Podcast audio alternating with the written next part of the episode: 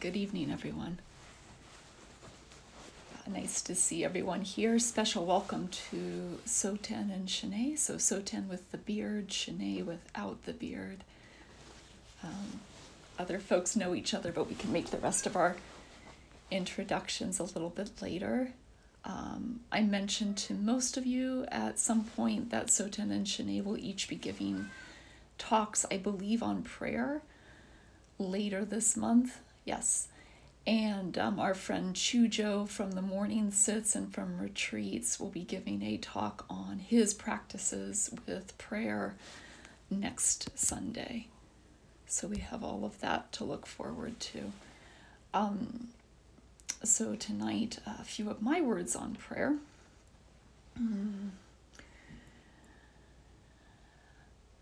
Um, or or on putting an intention out into the universe and then working together with the universe to make it so.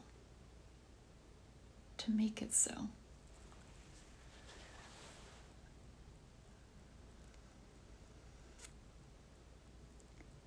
I think part of my hesitation in saying um, much about prayer or even using the word prayer is that I believe this um, process to be intensely personal because it's dependent on any individual's mind, any individual's understanding of who they are and what their relationship to the rest of it is.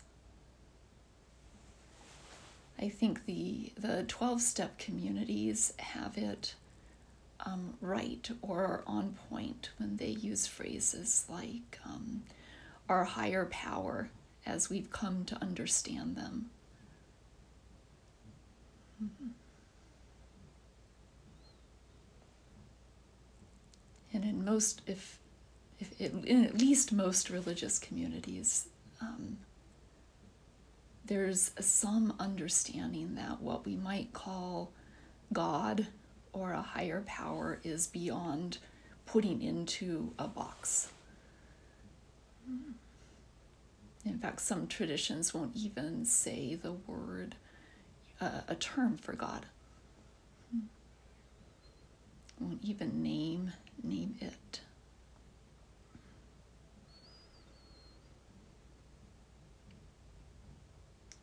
So there's an aspect um, to this discussion, at least in my view, that's casting intentions out into the universe. And there's some other aspects as well.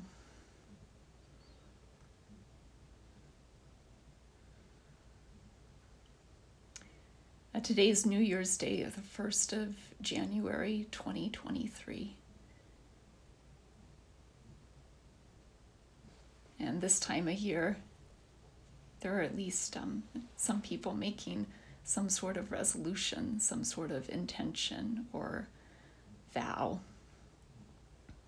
And also many um, jokes or nods to the phenomenon of these resolutions um, not lasting very long. You know, that's interesting. So you've got this new year and this sense of maybe a fresh slate or a chance to um, write the future in a fresh way or a reminder that here we are still alive and um, that we can be and become. We have life energy to, to use, and we have a path that's leading forward, you know, that's leading us um, at least to the person that will be at the end of the year or the end of the month or the end of the day. And what we do and what we think and how we act shapes that.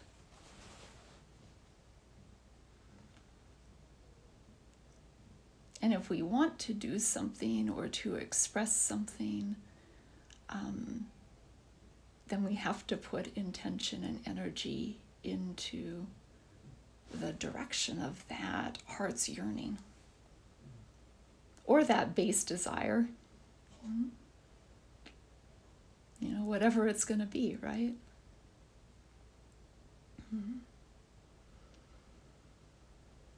So, some of this process, in, in my view, is about reflection.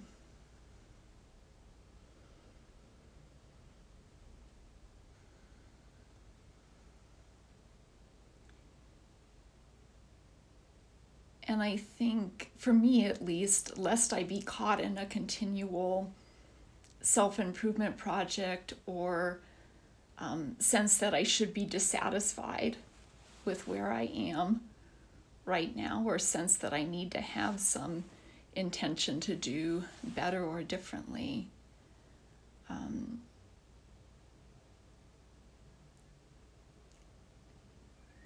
I often find myself starting with a step of gratitude or recognition for what's already manifesting in this life that is in accord with my deepest intention or my heart's intentions or my heart's vow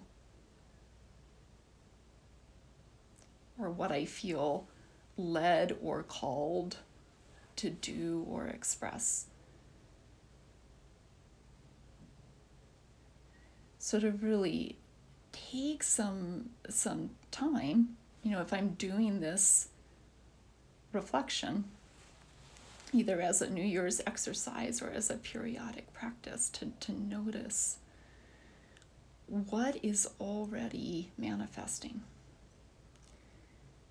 Because I'm already making, of course, we're all already making decisions about how we spend our time, where we put our energy, how we remind ourselves or fail to remind ourselves of our deeper intentions.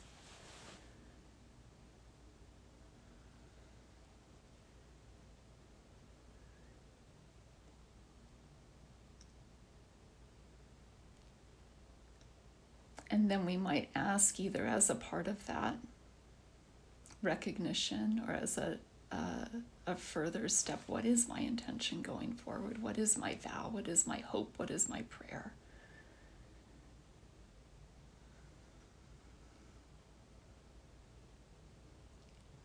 And if there's nothing like that alive for me, sometimes I borrow something. Mm-hmm was reminded of um, something I often see labeled Tibetan Buddhist prayer. And I think we've done these words at the chant for peace at the monastery. Um, but it goes, so it's a version of metta practice. Um, it goes, May you be at peace May your heart remain open. May you awaken to the light of your own true nature. May you be healed. May you be a source of healing for all beings.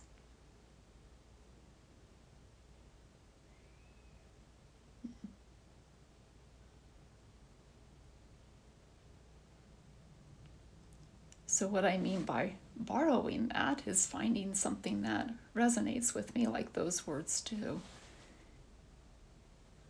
and using it as a contemplation.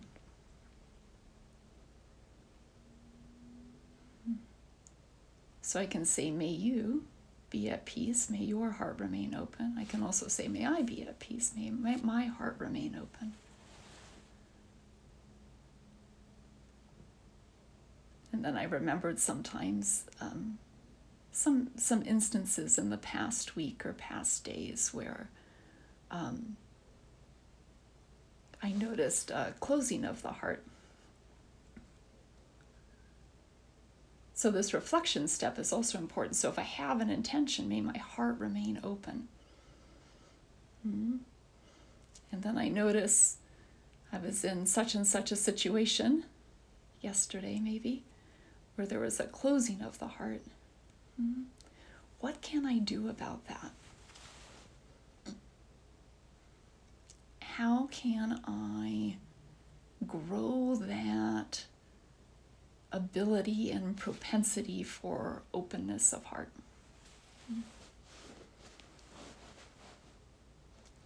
specifically one thing I do when I find that there's a situation that's um, challenging.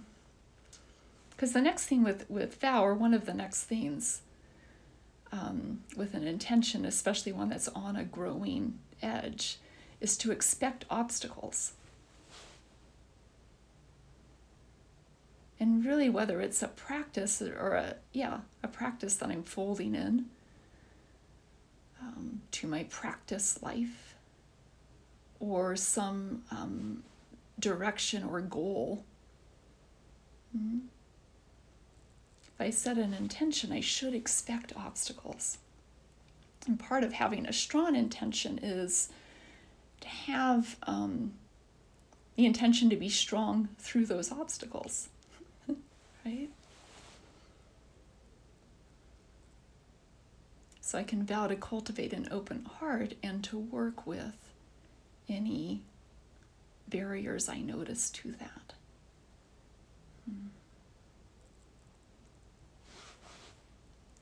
Oh, so I was saying about my, you know, I work at a homeless shelter. I've mentioned that a number of times. Um,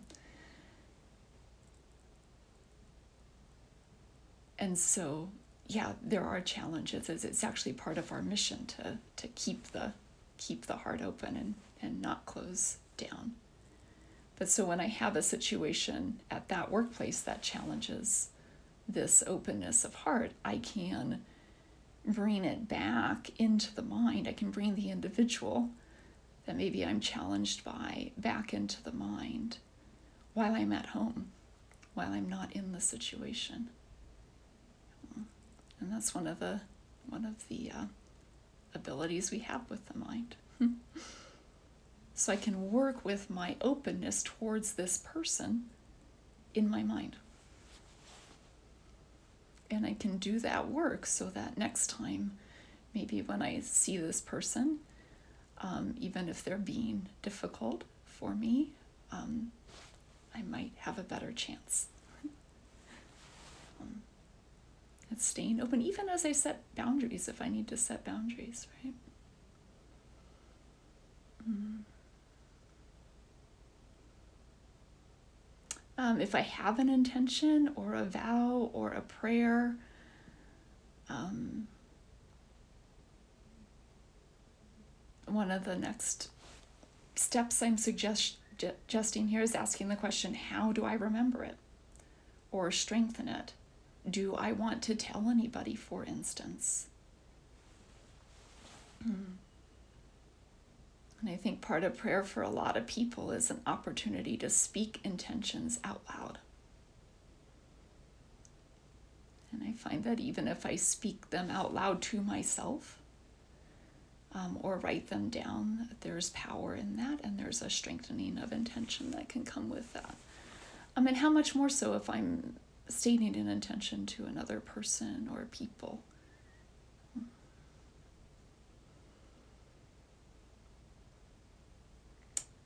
Um, another facet of this practice that I find is Am I open to help?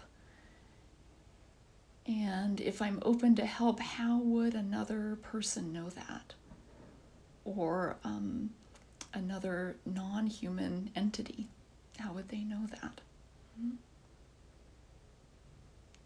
So maybe we um, believe in or feel like we have experience in um, some sort of other power that's helping us out. Um, or maybe we're just open to the idea that there might be, that there could be, um, that there probably is. some sort of forces that are non human. And so, one um, kind of flavor of asking for help that Chozen Roshi um, modeled is simply putting it out there. And if there are forces that can hear me or are conscious of me right now that can help me with this intention, um, please do. Please do. Mm-hmm.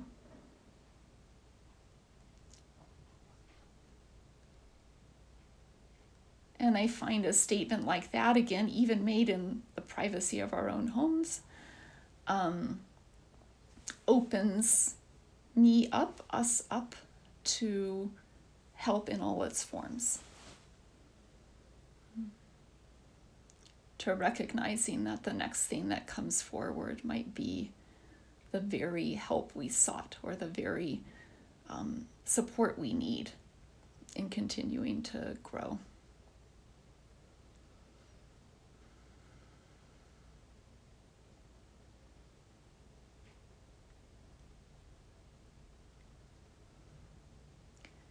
Um, there's there's so many facets to this prayer discussion, I think. Hmm. And I'll go over just another one or two or three here, and then we'll have some time for discussion.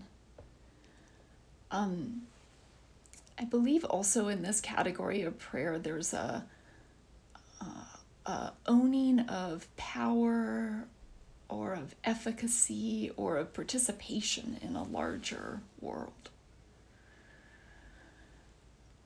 Mm, so, for instance, when we do our chant, our closing chant, the Metta Sutta right now, and then we do a dedication, in some communities, they, um, instead of calling it, oh, this is the list of people who are ill or, or who have recently died, they call it the merit list. And there's this idea that there's a there's a transfer of merit. There's a transfer of merit. So that any any merit, and I don't know if I really understand merit, even though there's um, discussion in Buddhist uh, texts and such about merit, but um, and, and accumulating merit by doing good deeds and such. So, anyway, that instead of um, putting the merit in our merit bank account, maybe, that that merit from chanting the sutra and from our practice tonight gets transferred. And the good stuff goes to these other people who might need it or we might want to have it. So it's a generosity practice for us. I don't think there's a merit bank account, but um, however that works, it's a generosity practice for us. So, at the very least, if we are able to say with any modicum of like um, authenticity, like, may this be so, may this person be well, um, may this person um, have a optimal transition in their time after death. So, with the dedication or with um, any other sort of metta practice, we are owning our power as people who have something to give. People who have something to give. Whose world gets to be bigger than me and my problems. Yeah, and me and my suffering.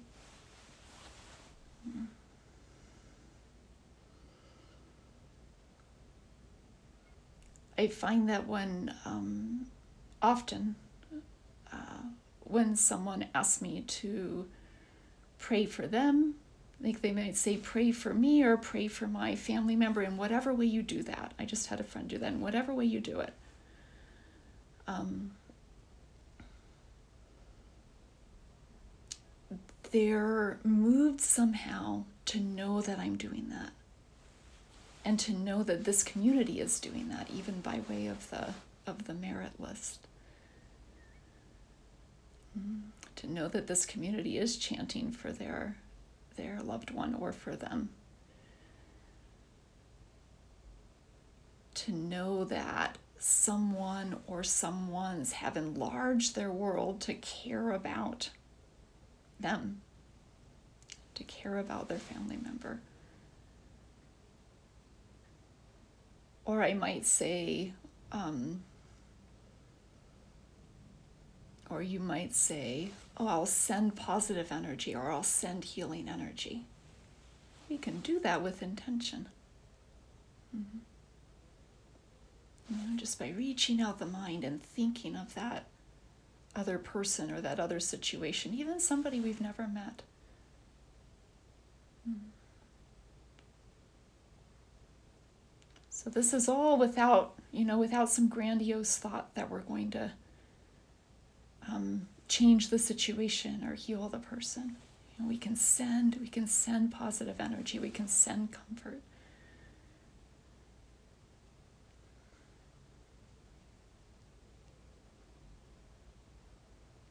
We can give that, and in so enfolding this kind of prayer into who we are, into our practice, again, the world gets bigger. Mm-hmm. So, in closing for tonight, um, I see prayer as a collaboration, as a multifaceted collaboration. Um, intensely personal because it's dependent on mind. So it's dependent on um, how we view, how the individual practitioner views the world, how much space we're able to make for others. Um, how much bravery we're able to muster to face obstacles and grow. Mm-hmm. But I hope we all grow into this collaboration a little bit more, at least in the coming year. Mm-hmm. And I'm not talking just about collaboration with each other, but a collaboration with a much bigger much, much bigger universe. Mm-hmm. And we just have to keep sensing into and um, looking inside to our own hearts and looking outside to the world and discerning next steps in that continued growth. Mm. Thank you very much for being here and for listening tonight. I will close this talk portion with Joko Beck's four principles of practice.